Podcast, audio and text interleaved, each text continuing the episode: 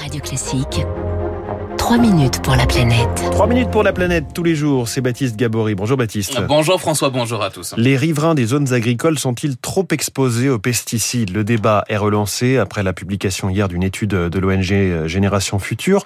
Près de 60 riverains de culture ont participé à une campagne participative et dans 80% des échantillons prélevés sur les habitations, des traces de pesticides ont bien été retrouvées. Oui, une campagne de mesure de pesticides dans l'air organisée donc au domicile de 58 volontaire et avec une méthode originale. Nadine Loverja est la déléguée générale de l'association Génération Future. La méthode est très simple. Il suffit de, de commander un petit kit avec une lingette qu'on appose sur sa vitre extérieure et euh, ensuite euh, de renvoyer l'échantillon euh, à un moment donné pour euh, pouvoir faire euh, l'analyse. Et donc, ça permet vraiment d'avoir un éclairage très spécifique sur ces épandages issus de culture. Parmi ces 58 riverains, il y a Bernard. Il habite en bordure d'un village du Gard entouré de vignes. Alors la distance entre la fenêtre sur laquelle j'ai fait un prélèvement et les premières vignes est d'environ 50 mètres. Résultat, le laboratoire a retrouvé la trace de 8 pesticides dont 4 ont pu être quantifiés, tous des fongicides utilisés couramment en viticulture, notamment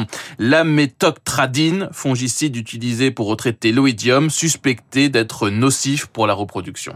Disons que j'ai pas été très étonné. On a eu un printemps euh, où les traitements ont été euh, très réguliers. Dès que les agriculteurs traitent leurs vignes, eh bien on le sent. C'est sûr que ça interpelle. Et même si les agriculteurs font des efforts, puisque j'en discute de temps en temps avec eux, pour limiter leur traitement, quand la saison n'est pas très favorable et que le temps est humide, eh ben les fongicides sont largement utilisés. Au total, donc des résidus de pesticides ont été retrouvés donc dans près de 80% des échantillons.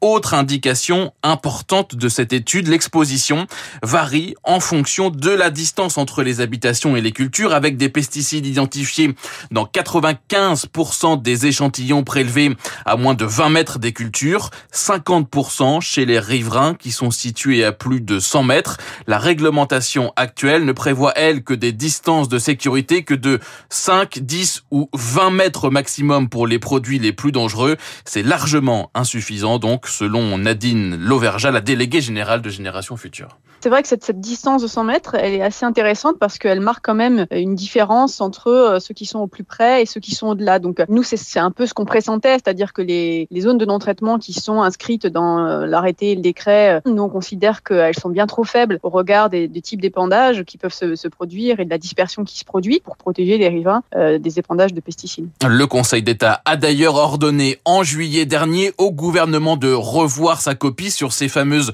ZNT, ces zones de non-traitement pour mieux protéger les populations en laissant à l'exécutif six mois pour publier de nouveaux textes.